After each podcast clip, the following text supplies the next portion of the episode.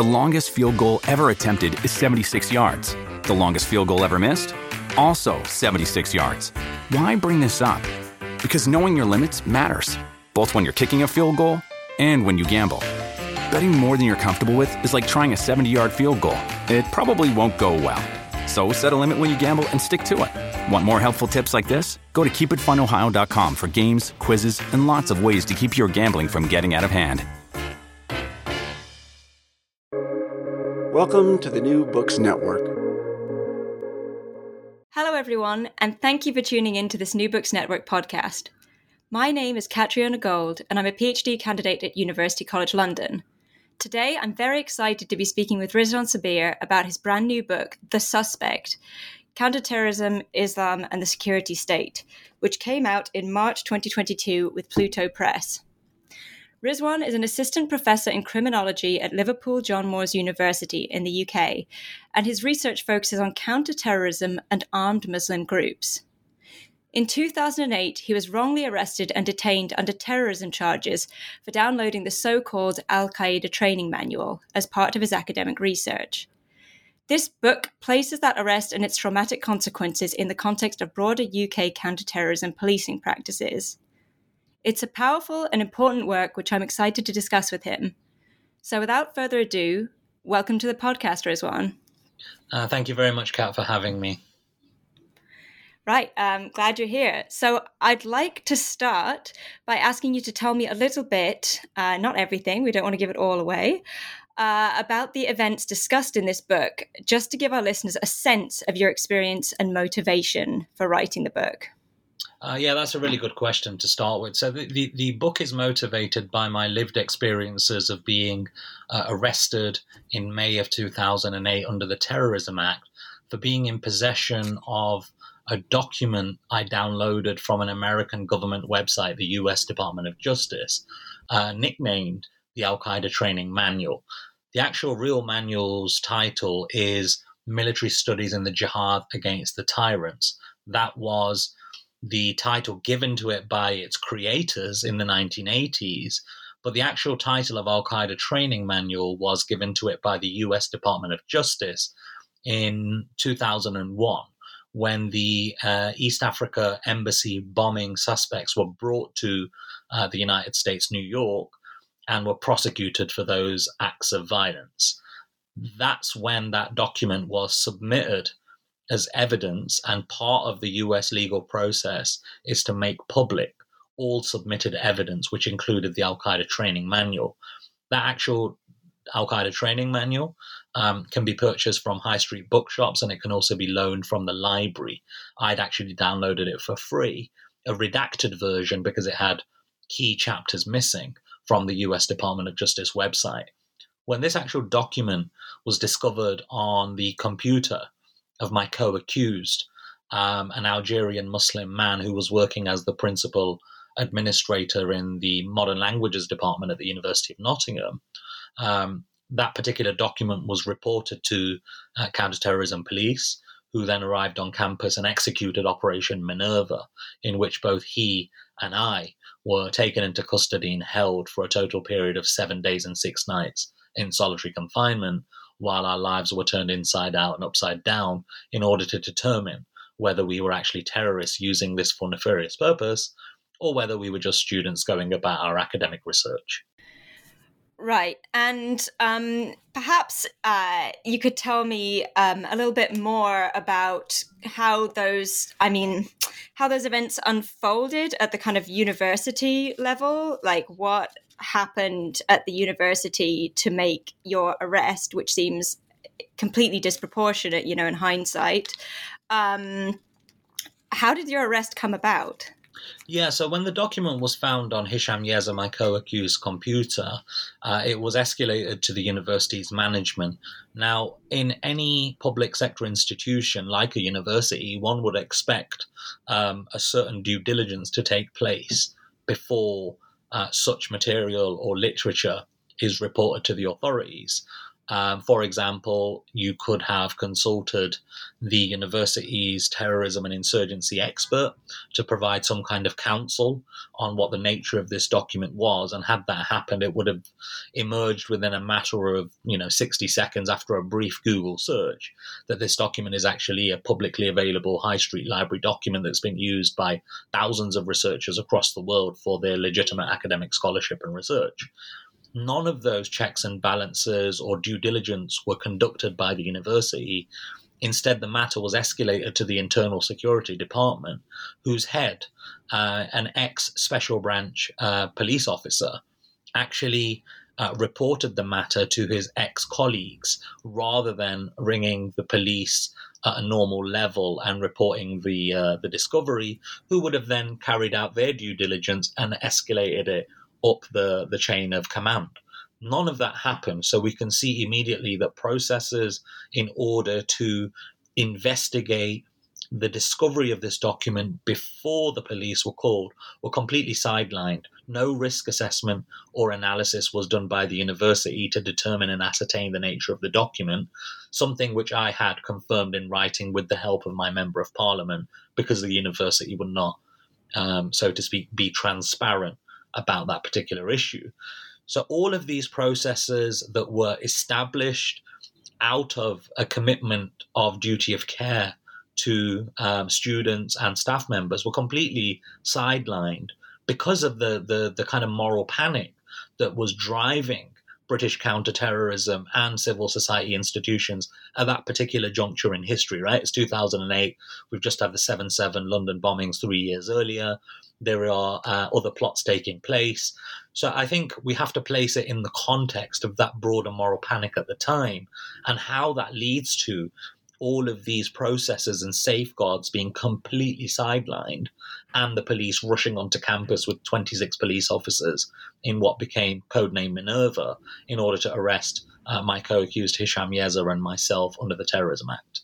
Right. And that I mean that arrest was found to be wrongful because you you did bring a court case, right? Could you tell us a bit about that perhaps? Yeah, sure. Um, so the the court case was actually proceeding civil claim was uh, proceedings were brought in 2008 um, about 4 months 5 months after my arrest and release without charge because of course I was released without charge I should emphasize. Um, and and part of that court case, the, the the kind of driving or motivating factor was to make sure that my name, which I knew at that moment was going to be kind of tarred with this brush of, you know, suspicion and doubt, as I'll explain to you shortly.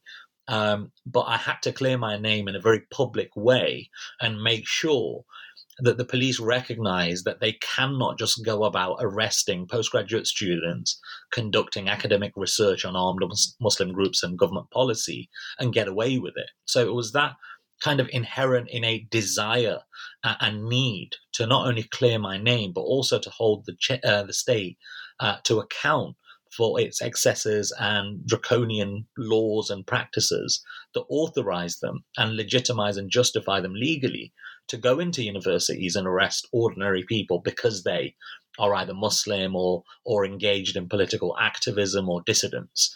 That's unacceptable, and the legal case was a part and part of of that process of accountability, essentially. And in 2011, it actually uh, concluded in my favor after the police uh, agreed to settle the case and pay me damages as well as all of my legal fees, as well as uh, to correct a series of intelligence files and surveillance data that they were holding on their systems, uh, which was essentially classifying me as somebody who was a terrorist, somebody who had a conviction. Of course, completely falsely and and, and, and inaccurately. Um, and, and that's what the outcome of that was. So for me personally at that time, it was a monumental personal kind of vindication and allowed me uh, to then try and move on uh, with my life and, and kind of leave this behind. But actually, I soon realized that that was not going to happen because of the kind of mental health issues I started uh, experiencing after the kind of dust settled on the legal case and led to a whole series of kind of traumatizing outcomes and problems for me.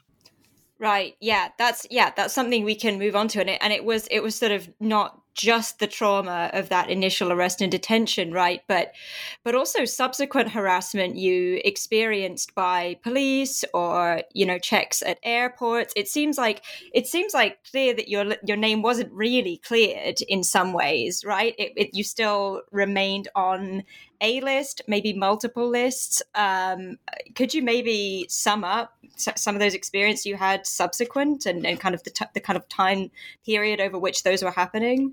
Yeah, that's actually a really excellent question because I think most most people um, uh, will understand that if you are arrested and then released without charge, that the state believes you to be innocent and therefore allows to just get on with your life as an ordinary person. That's actually naively what I used to think at that moment in time as well. That I would just, yeah, my name would be on certain databases, but I would allow to be uh, able to just get on with my life as a normal student, postgraduate student at that time doing a PhD and then an academic. But actually, I very quickly uh, discovered and learned that that was not going to happen. And what I was essentially being subjected to was repeated stops and search whilst I was driving. Uh, because a certain uh, set of laws apply to the drivers of a motor vehicle in the UK, um, as opposed to a passenger or an ordinary member who's walking in the street, right? So it's a, a slightly stricter uh, set of laws that apply. So being the driver of a motor vehicle makes you essentially more vulnerable to being targeted by the state and having to kind of divulge certain pieces of information um, when you're uh, questioned. Also, at the same time, when, whenever I would travel, I would be detained um, at the border, either at the point of entry or exit of the United Kingdom, and be questioned for considerable periods of time. Now, for example, um, one of those stops that happened on my return from Spain to the United Kingdom was actually in 2010, and it was an intelligence led stop. What that essentially means is that the police were waiting for me on arrival to the United Kingdom. Uh, as opposed to just profiling me and randomly stopping me for questioning.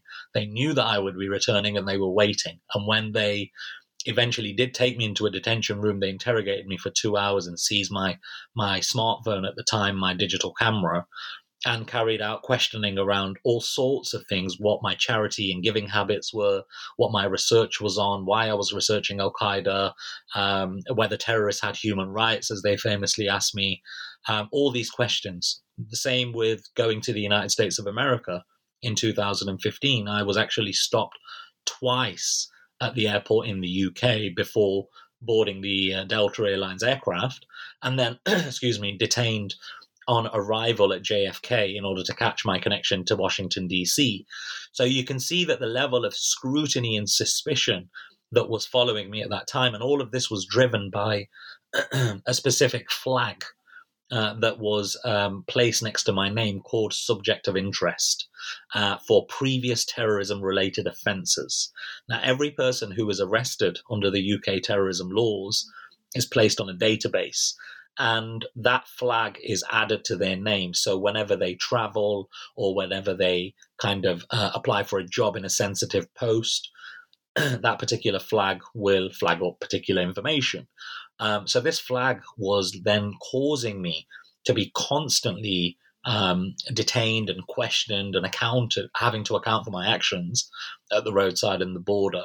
But also at the same time, as I kind of busied myself with researching government policy, I eventually I discovered through disclosures made to me um, that there was email traffic, there was uh, records being kept by government agencies about the sorts of information I was requesting under the Freedom of Information Act, um, the types of events I was involved in, what my research, research was about, op-eds that I was writing in uh, media and blog um, kind of uh, spaces.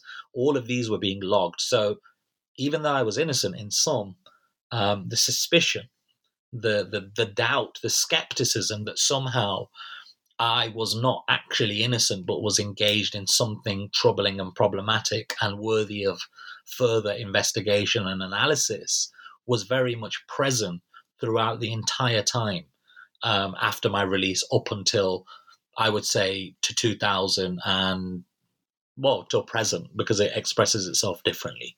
Um, so that shadow of suspicion followed me for a number of years. And this is despite you know, you not only um, never having been charged uh, with anything, but having won this case for you know having been wrongly arrested um, against the police, and so that's yeah, it seems it seems absurd um, that you would still be on a number of lists, um, but that's yeah, that's the that's kind of how it how it works here, and I think we can we can pivot to that now. I mean, you started talking about this broader context um, of counterterrorism policing in the UK, but maybe you could just in, in introduce the the concept. You know, what is what is counterterrorism policing, and and how did it sort of arise or, or not arise but develop um, in the 2000s and i think uh, maybe this term counterinsurgency might also be useful to to talk about. Uh, yeah that's an excellent question. So counterterrorism policing which is essentially what i was um, kind of uh, the direct victim of because i was arrested and subjected to violence of course, draws inspiration from a broader field of counterinsurgency. Now, for those listeners who may not know what counterinsurgency is, counterinsurgency is essentially a military doctrine that holds the idea that not only are individuals engaging in violence a problem or a threat that need to be neutralized, whether through uh, overt acts of state violence like uh, arrest, detention, drone strikes, targeted assassination, and so forth. But actually, that insurgent, that individual relies upon a broader community or subgroup in order to find sanctuary and safety and also to find momentum for their ideological worldview. Thus, rather than just targeting the so called violent individual, you also have to police and monitor the broader pool within which that violent individual operates and relies upon for their existence. So, the inspiration to include that particular discourse in order to explain counterterrorism and my, and my, and my own arrest was driven by this need to kind of place this, you know, this arrest of an individual at a university in the United Kingdom uh, into its broader global context. Because, of course, the arrest takes place in the broader context of the war on terror, which is actually a war of counterinsurgency. And that is to say, uh, not only are violent individuals targeted, but actually non violent um, uh, individuals and communities who may provide or may have similar grievances to the violent individuals need to also be targeted through a combination of persuasive and manipulative actions as well as psychological influence and messaging campaigns. So the way, the reason to include counterinsurgency uh, counterinsurgency was to say, look, you can't just look at this case in isolation. In order to understand the context within which the possession of literature for example, becomes criminalized and viewed with suspicion is if we understand that actually one of the main drivers for this policy area is the belief that ideology is driving violence. And thus, anybody who either holds or wants to even understand the ideology of armed Muslim groups and kind of challenges that taboo that exists to understand these groups becomes a target and a suspect within themselves. But we can only understand that is if we look at counterinsurgency. That was one of the main reasons, but there is also another reason. And the second one is that counterinsurgency has a number of key principles that drive this particular form of warfare. For example, all the violence that is undertaken by the state must be undertaken in accordance with carefully drafted legislation and law. It's the rule of law and violence that's undertaken through the law that counterinsurgents promote because it leads to the generation of consent, the development of acceptance. So every form of violence, bar a few, are enshrined and based upon carefully drafted pieces of legislation. And everything that the UK does, especially in the uh, in the domestic context, and the US does in the domestic context, or even international to some extent, is based upon law. So, in order to understand how lawfare becomes used or is used by states in order to exercise violence, we can only do that if we understand how it's used in this form of warfare.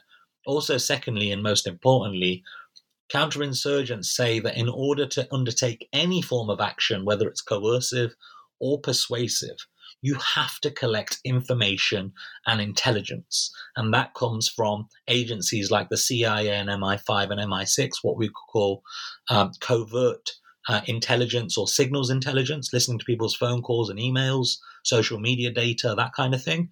And also at the same time, anthropological data, social scientific information collected by academics and military anthropologists in order to develop policy that will either be informing the use of violence or the use of communicative uh, propaganda strategies.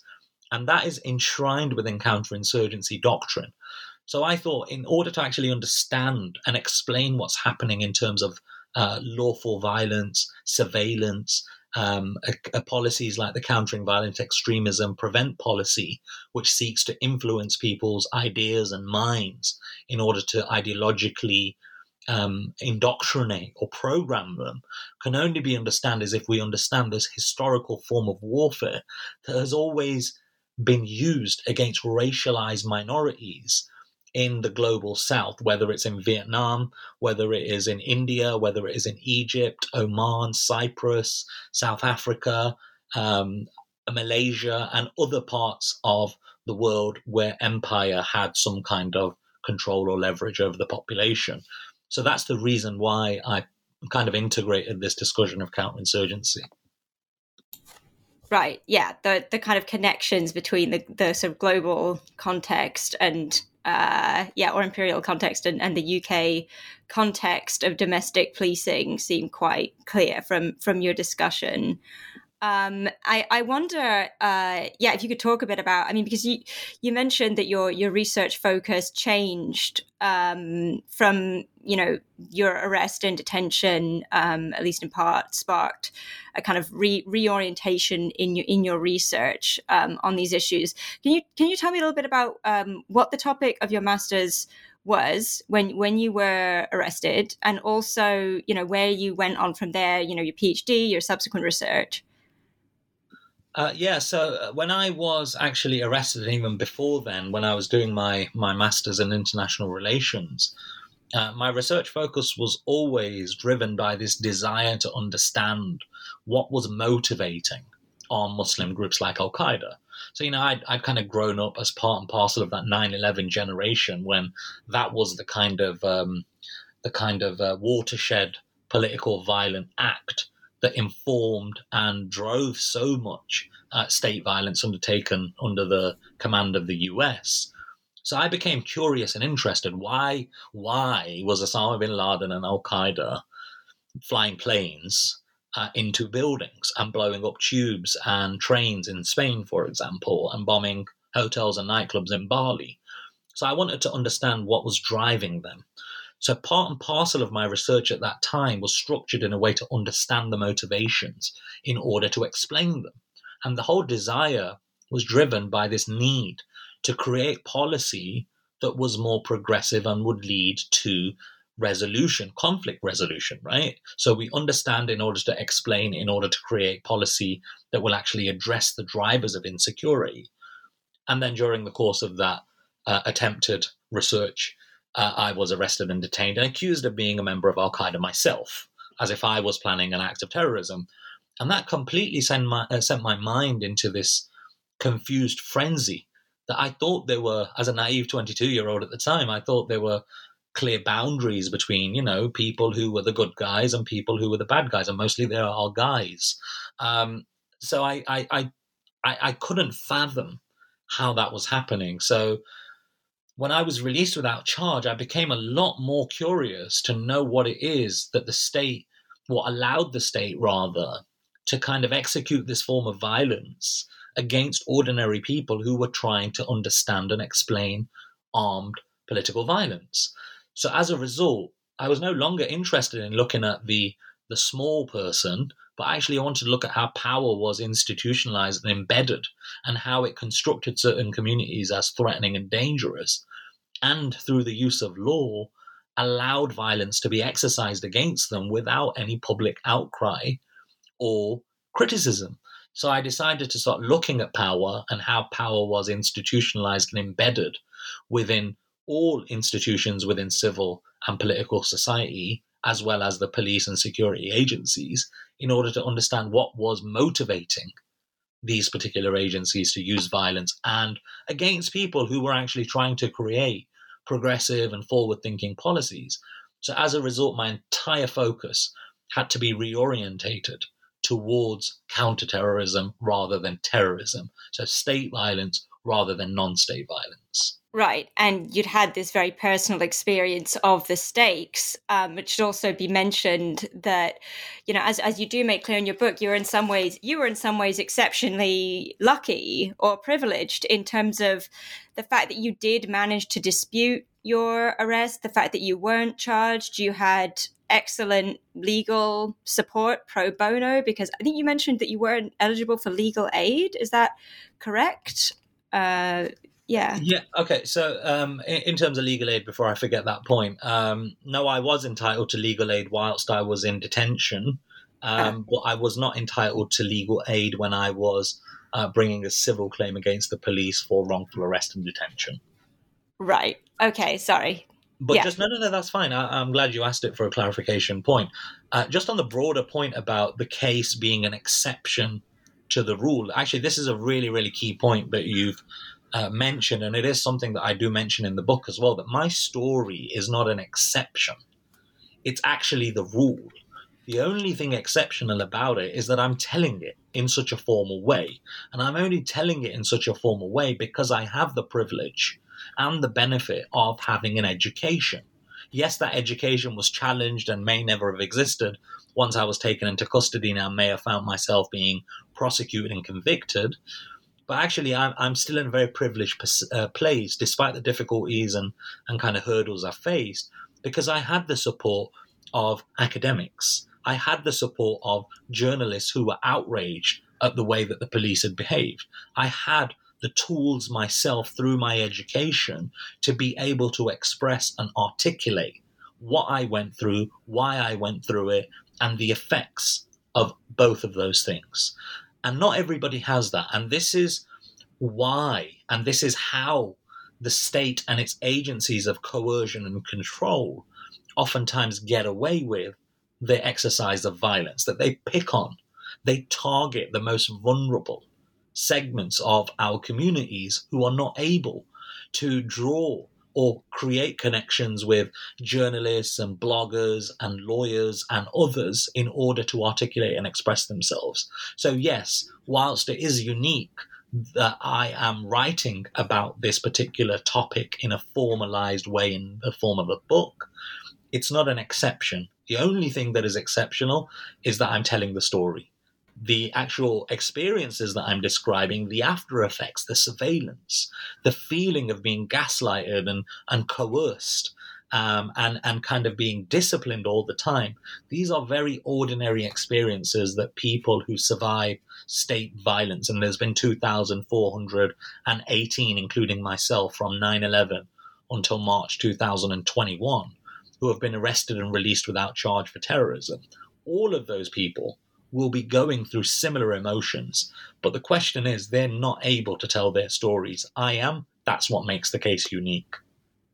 Yeah, and I, think I mean yeah, what what I mean by exceptional is is yeah, not just the fact that you're able to tell the story as well, but the fact that you were able to respond and that you had the support in that moment to do that. Because of course the outcome has been different for lots of other people kind of charged with or who, who were charged rather you weren't charged but who who did end up being charged spending time in prison right for for um, offences which you know yeah may or may not have warranted that under this kind of very broad net. And so i think i wouldn't want people to to read this or listen to this and come away thinking oh well you know it's okay justice prevails you know in in this case because actually i think that that's one of the things that it, that is exceptional about this case is that you were able to fight it so effectively Actually, yeah. just on that particular point, a particular memory uh, based on a conversation I had with my lawyer.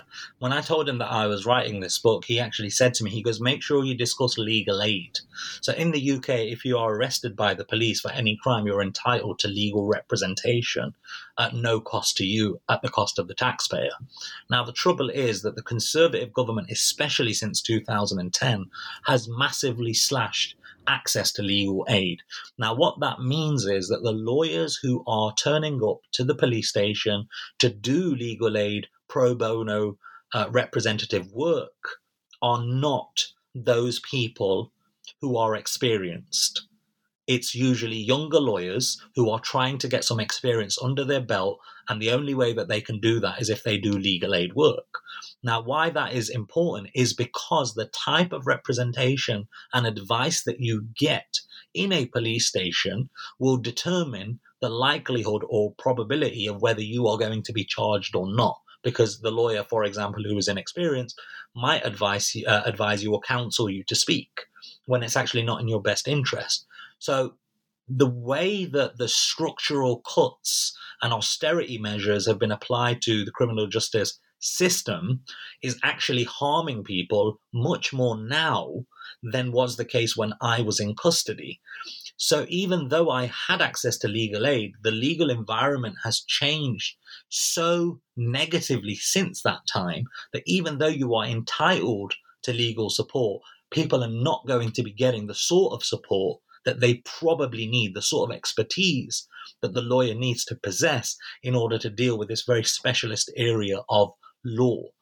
Also, at the same time, there was a very small, dedicated team of lawyers who though one of the lawyers got legal aid money paid to them at the expense of the taxpayer, the other two who were supporting my family and coordinating the entire response were doing that purely out of the goodness of their hearts, pro bono work for the public good. And had they not done that, then the, the outcome for me could have been very different, as it oftentimes is for so many people. Um, so I just wanted to kind of emphasize that point that even though in the UK we have legal aid, it's been cut to such an extent that it's now only attracting certain types of people within the legal profession who mostly need the need the experience rather than doing it for a more profound kind of public accountability purpose. Right. Right. I yeah, I didn't know that that context, um, and that seems that seems really important to note. Um, that this is yeah, we're already in a different time now um, than 2008, right? Quite different.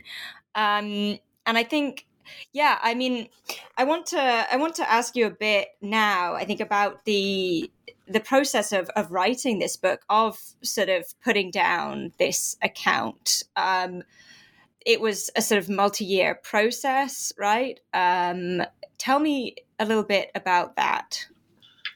Uh, yeah, so most people, uh, writer friends of mine, I write this in the book, uh, always explain to me that the process of writing would be quite healing and therapeutic. Actually, I found the complete opposite to be true. I found it to be a really triggering, really damaging, and really difficult uh, process to kind of put down on paper in black and white what had happened, why it happened and the effects that it had on me. And the more I did this, the more triggering and more traumatized I felt because in that moment, I was no longer in my writing space. I was back in that prison cell or that detention room at an airport or at that uh, police checkpoint where I was being stopped and searched, for example. So the entire process became really cumbersome and really difficult to actually engage in. But also at the same time, it was triggering these fears that I was being surveilled and watched by the security and intelligence services. So I felt that my laptop was compromised. I felt like my smartphone was being uh, used to monitor my movements and listen to my conversations, who I was hanging out with, and so on and so forth.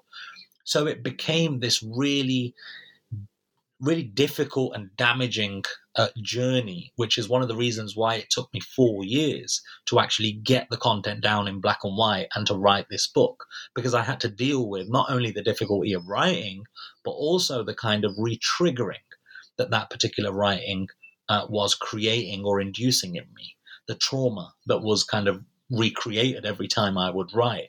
And that led to serious things like physical pains that I would feel in my body and the moment I would stop writing, they would diminish, they would lessen, and then reappear acutely when I would begin rewriting again, which is when I realized, ah, actually, something is happening here. There, there's something connected between what I'm, what is happening in my mind, and how my body is reacting to that. And when I started engaging with books that talk about psychological uh, trauma, that's driven by abuse or political violence, such as torture, for example, or kidnapping or, or being held hostage, um, I quickly realized that actually this was a very natural outcome to um, the experience of being traumatized. And then when I started to understand that particular uh, discourse, I realized the importance and value of also integrating that into the actual book in order to explain to the reader that look, you can be entirely innocent, you can be completely unfairly targeted by the state and try and go about your life as normally as possible. But the way that the brain is wired, it will cause you to feel certain things mentally and physically as well, and that you have no control over that. And that the only way that you can gain control over that is to understand what it is that you've been through in order to get some kind of therapy. So that's the that's the kind of one of the after effects, the harrowing after effects of understanding everything and trying to write about it, and also something that kind of caused the book to be to kind of have this paradox uh, at play, which was, you know, my freedom depends on writing this, but also writing this is imprisoning me into that kind of um, that tyranny. Um, so it was this constant fight or flight mode that was triggered in my mind. Do I just kind of run away from all of this and bury this, or do I actually confront this head on and fight it? So during the entire process of writing, there are things that weren't included that now, with hindsight and reflection, should have been included because at the time I didn't know how loud to scream about all of those things or whether I should run away. So it'll be interesting to see how the readers um, respond to that kind of fight or flight um, kind of meta narrative that's woven into uh, the text.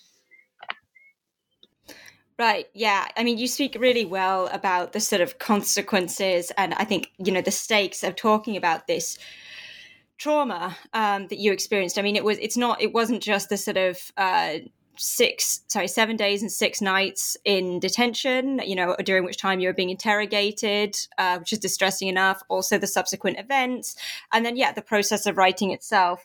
Um, a lot a lot that you discuss in here which is absolutely fascinating but it was also you know also your the response you got from um, mental health services when you did seek help you know which as as advised you know good to do but then um, in 2013, when you sought help, you wrote that at no point was it sort of mentioned or, you know, acknowledged or that you, this might have something to do with all of your experiences at the hands of the state, right? Any of them. Um, I wonder. I wonder if you could talk about a little bit about that and then the stakes there.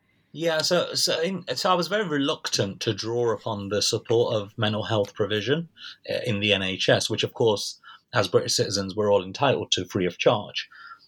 And the, and the reason why I was so reluctant was because at that time, because I understood counterinsurgency and how counterinsurgency relies upon all instruments of state power, including civil society and health services, to basically partake in counterterrorism activity, report people who are considered to be potential future terrorists, I was very reluctant to engage with the NHS mental health provision However, it was only once my lawyer and my family got involved after my condition worsened to such a great extent, as I detail and document in the book, that I had to go to the hospital. But during the entire process of engaging with psycho- psychologists and psychiatrists, actually never was my experience of state violence and counterterrorism and the surveillance, which I had evidence to prove was happening, ever mentioned. So at that at that particular moment in time, I was thinking, why is this part of my experience being erased? I mean, I was too scared at the time to mention it myself because I thought that the, the doctors were spies and that they were going to hand over intelligence to the authorities who may weaponize and use it against me. But on reflection and as time has passed, I now come to understand and realize actually they never mentioned the uh, the the the exercise of state violence as possibly triggering that particular trauma or the mental health breakdowns that I was experiencing or the psychiatric illnesses that I was going through. All they did was rather than engaging in some kind of therapy, is that they prescribed me medication uh, in the form of antipsychotic pills. So antipsychotic pills become a shortcut and they serve as a kind of a, a panacea to all problems that actually need to be addressed through forms of complex uh, trauma therapy. Um, but rather than focusing energy and resources on that, again, because of central government cuts to the health service, including and starting with mental health, mental health was unable to provide that form of support that I so badly needed. And therefore, medication became the only kind of cure to what I was going through. Again, in 2018, I was very, very reluctant, despite the kind of mental psychiatric problems I was going through, to engage. And it was only because of my uh, social networks and the kind of cultural capital that I'd developed over the years was I able to get the help needed in order to just take a break from the writing and all the thinking in order to recover. Uh, and without that, I would not have been able to find the level of sanity that I have today, the, the, the kind of rational control that I have today. So, again, it just shows you how important that kind of um, support structure is. And I'm very fortunate that I have that support structure the family, the friends, and the networks. What happens if you don't? How is the NHS actually addressing these problems for people who don't have family and friends who will intervene on their behalf and take them to the doctors and psychiatrists? So we find that through these central government cuts to mental health provision, uh, not only are people's experiences of state violence not being addressed, but actually the NHS also has an in, in, inability to actually factor in the role that racialized state violence plays in the treatment of its people and how that treatment requires very specialist forms of um, uh, therapy. And until we focus and until we allocate resources to that particular form of racialized state violence, we're going to continue to, to have this mental health epidemic that is being driven by mental health, uh, sorry, by state violence and the ill health of minority communities. Right. So there's clear connections to broader conversations about of racialized trauma. Um, yeah, and and how well or, or not that's handled. Um, there's also you know, there's also a change between 2013 and 2018 you write about in the book where uh, you write, by 2018, with the prevent duty placed into law by the Counterterrorism and Security Act 2015, there was no more hiding or second guessing if I could be referred to the authorities. Um, the doctor was now under a legal duty to refer people to the authorities if they were deemed a risk to themselves or society on the grounds of terrorism or future terrorism. Um, and given your previous experience, that seems like a rational fear um, on your part um, because so could you tell us a little bit about prevent and how that intersect what what is prevent and how does that intersect with with the, these questions of healthcare and trauma Okay, so so Prevent is uh, what's globally known as countering violent extremism. Prevent is the name given to the UK policy, and the UK, along with the Netherlands, were one of the two of the first countries to create a policy that essentially seeks to address the drivers of political violence. So it says that ro- the best form of counter counterterrorism or counter extremism is to stop violence happening before it happens, right? Um, so the prevent policy was introduced as a way to say, look, hello civil society, hello public sector, you are now responsible for sharing information on people that you think could go on to commit violence in the future.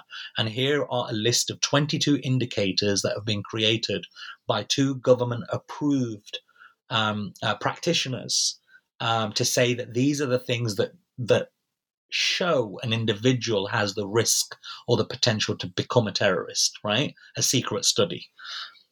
And all public sector workers, doctors, nurses, mental health workers, teachers, lecturers, uh, opticians, all local government members have to report people from 2015 to the authorities who they consider to be future terrorists.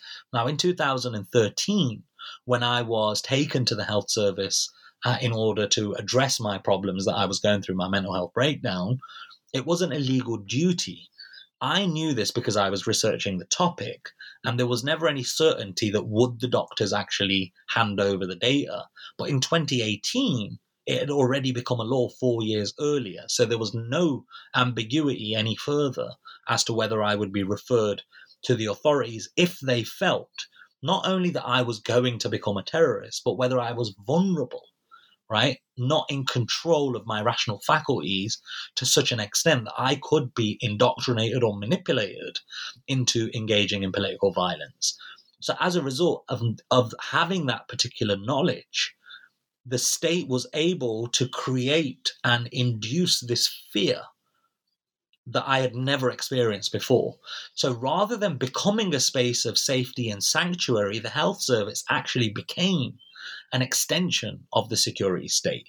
And it became a space of danger and risk to me and my liberty. So rather than engaging with it and trying to get the support that I so desperately needed from doctors and clinicians, I was unable to do that.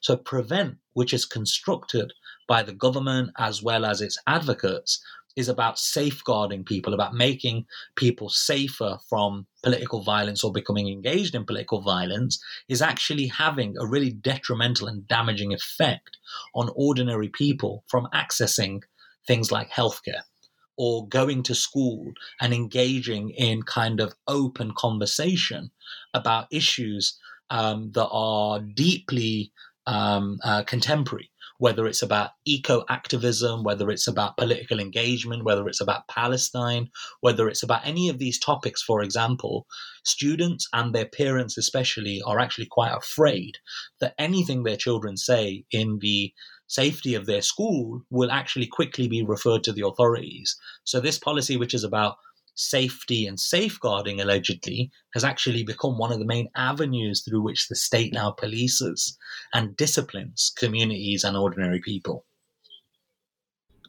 Right. And of course, in very much still racialized ways, right? It's, it's, yeah, who is targeted or, or construed as a, a, a possible risk.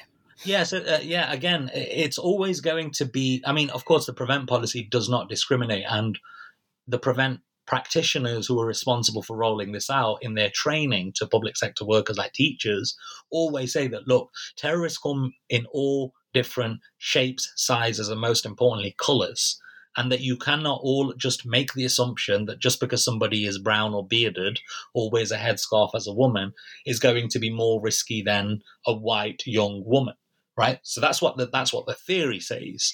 But the practice is always very different because the threat of political violence and terrorism has been racialized.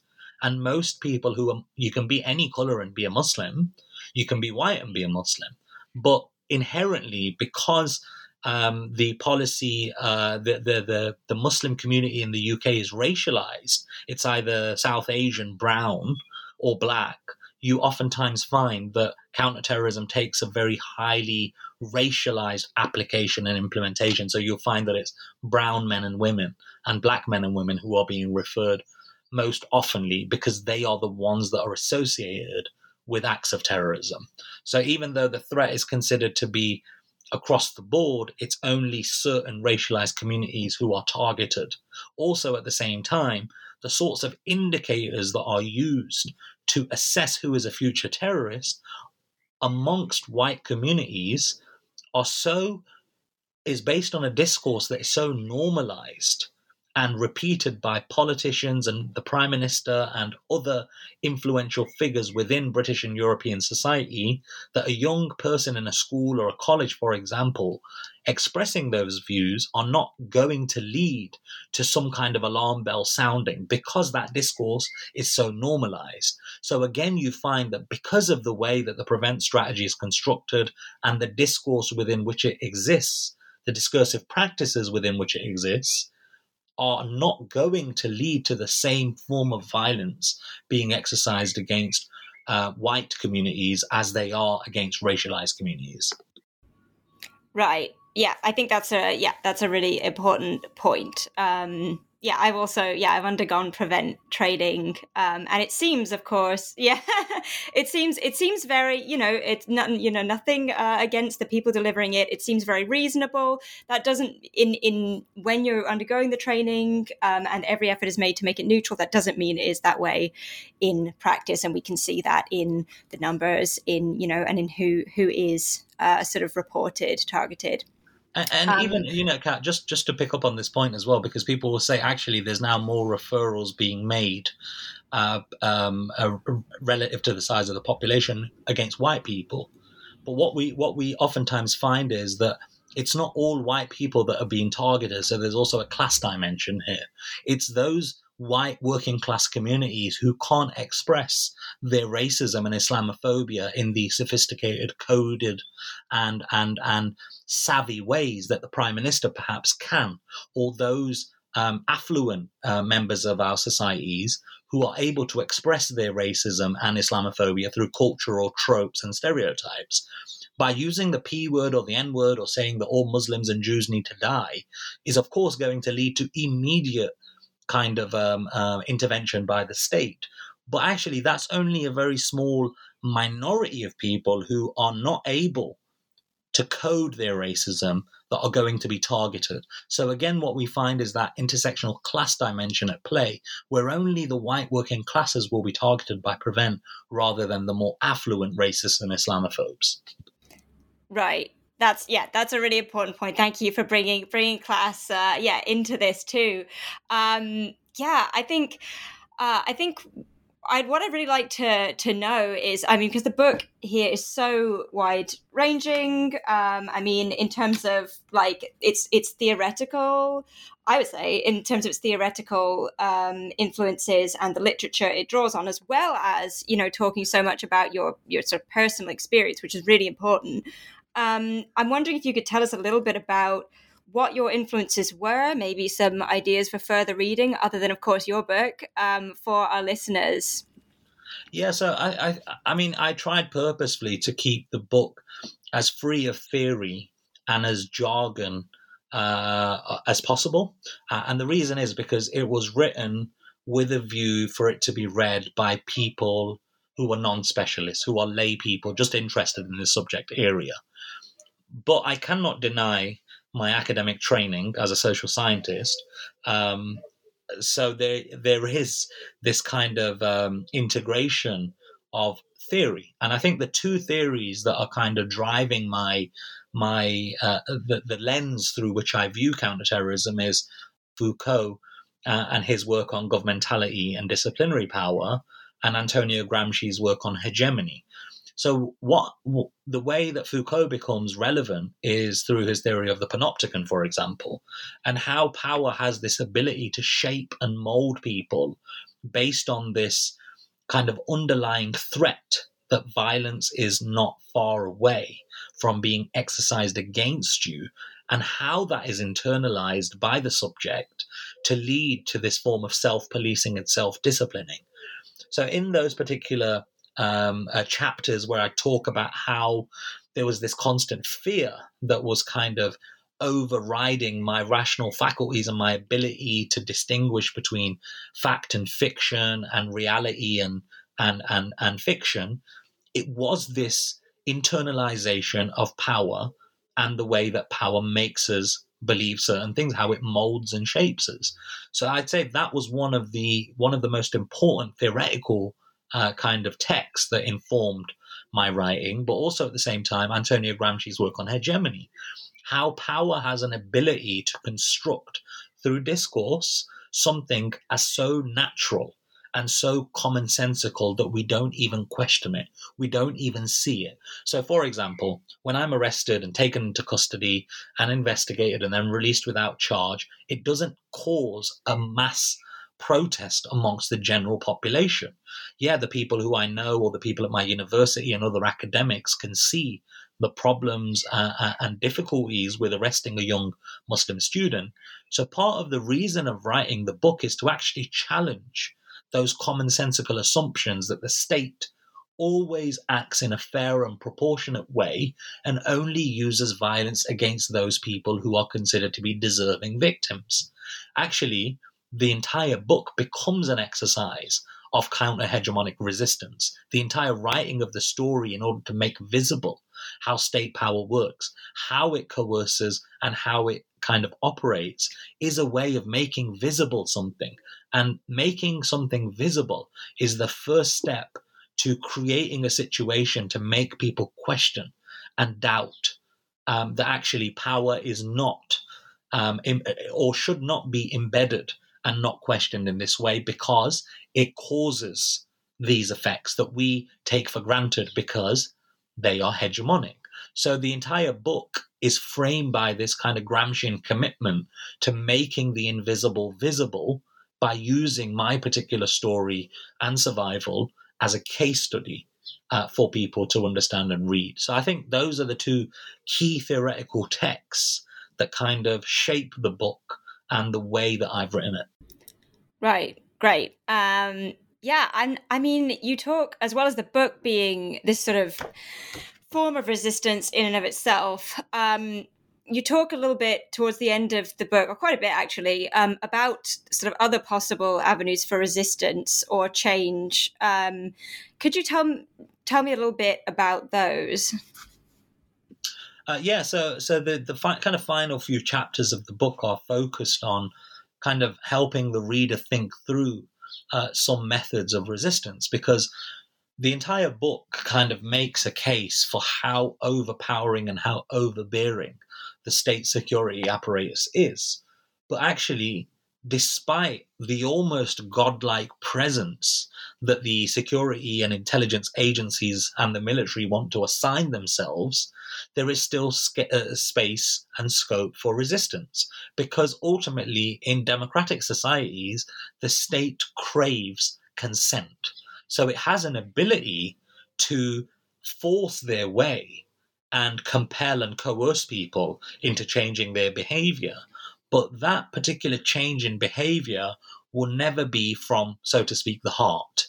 And that is ultimately what the government desire. They they they are happy with your compliance, but they need your consent in order to legitimize the political system within which that government operates. And it's that need for consent that creates the first avenue, the first space in which some kind of resistance can be offered. So, for example, in the book, I make the case that look, if you don't consent and you comply, you're showing the public and the state that you, they can make you through the barrel of a gun or the barrel uh, or a baton to change your behavior. But the only reason you're changing your behavior is because you are afraid. So fear becomes visible. It becomes undeniable almost. And it, that can only happen as if you withdraw your consent and not give your consent. So every time that I would stop by the police, for example, I would tell them that I don't consent to this stop. I do not agree with this stop. I do not agree with your exercise of power. But actually, I'm going to comply because I know that you have the power right now. And what that does is it, it kind of emphasizes that asymmetry in power between who has the power and who doesn't. And by emphasizing that, we can always show that actually we may go along with what you say, but we don't agree with it. And the state want us to actually agree with it. They want us to consent.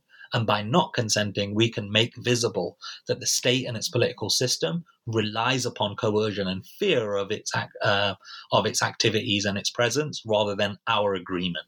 So that's one way, for example, that we can we can use, so to speak, to resist um, state violence and the way it operates. Also, there was another chapter in the book that's dedicated to sharing our stories and how state violence affects us in a very real uh, lived way. And the reason for that is not only to gain a sense of solidarity and to share our suffering and, and our struggles with other communities of struggle, but also to start making those stories central to our efforts to resist structural violence, structural racism, structural Islamophobia, because all of these things are hegemonic. They are invisible the way they operate, the way they subject us to violence and coercion and control.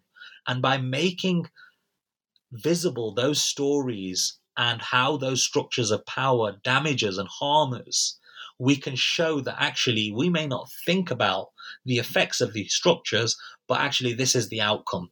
So not only do we gain that sense of solidarity and kind of encourage and inspire others to kind of resist with us and stand in solidarity, but we can actually make visible how power works and the effects that it has on us in order to disrupt and hopefully dismantle that particular power and the institutions within which it is exercised. Right, these conversations are incredibly important to have. Yeah. Um, on that note, uh, I'm wondering what you're working on next or now that the book is out. Yeah, so at the moment, I'm uh, trying to um, make the findings of the book accessible, uh, whether it's through engaging with policymakers and other academics and communities. Uh, but also, I think my next project is going to focus on something to do with the effects of counterterrorism state violence uh, on individuals and communities. Because I think we've had 20 years of mapping and documenting critically, you know, the way that this policy operates. But oftentimes, and I kind of only came to fully understand this when I was writing the chapters on trauma in the book is what is the effect of this state violence on communities? And I'm not just talking about people who are subjected to the hard and uh, hard edged interventions by the state, arrest and detention or imprisonment and targeted assassination, but actually everyday counterterrorism you know, the prevent referral, the conversation in a classroom, the stop at a border, the stop and search at a roadside. What are the kind of psychological, psychiatric impacts and effects? How does this exercise of power discipline communities and make them self discipline and self police themselves? So for me, the next big project that I'm interested in in researching is mapping the effects of state power on uh, communities in order to come up with new strategies of resistance and hopefully agitating for change. Right, great. Um, I think that's that's a great place for us to end. Uh, it's been wonderful talking with you today uh, about your vital work. Uh, Rizwaan, thank you for coming on the show. And thank you, everyone else, for tuning in.